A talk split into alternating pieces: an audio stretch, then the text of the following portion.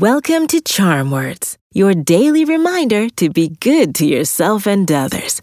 My name's Zola, and together we're going to breathe in the good, breathe out the bad, and use words to remind ourselves of our worth. Though anger is a normal emotion that everyone experiences, it's not something that feels great.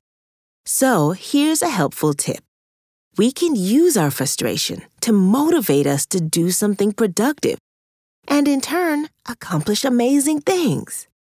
Today's charm words encourage us to turn our frustration into something awesome. When we're angry about something, it can give us the push we need to work harder and achieve our goals. Another way to use this emotion productively is to view it as a sign that something isn't right. For example, if we're angry because someone is treating us unkindly, it means our boundaries aren't being respected and that we need to do something about it. We can also use our anger as an outlet for creativity. Many artists and writers and musicians use their anger as inspiration for their work. When we channel our anger into something creative, it can help us express our emotions in a healthy way and create something beautiful in the process. Let's do some belly breathing, then we'll do our affirmations.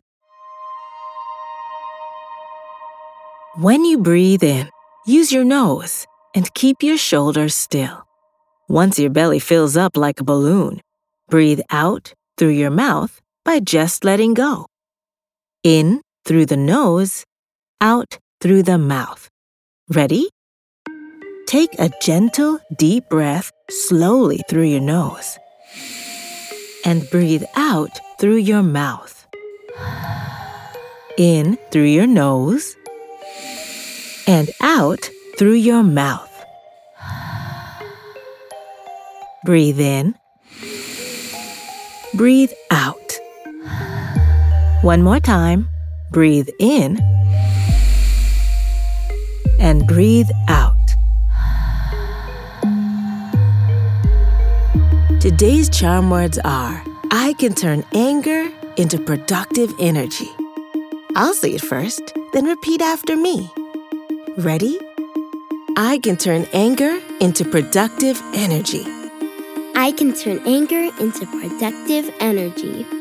I can turn anger into productive energy. I can turn anger into productive energy. I can turn anger into productive energy. I can turn anger into productive energy. Amazing! When we're feeling frustrated or upset, let's remember to take a deep breath and not let the anger take over our day. The next time we're mad, we can use that strong energy and push it towards something positive. Use those feelings to do something fun or create something new. Let's do a high five. On the count of three, high five the person closest to you.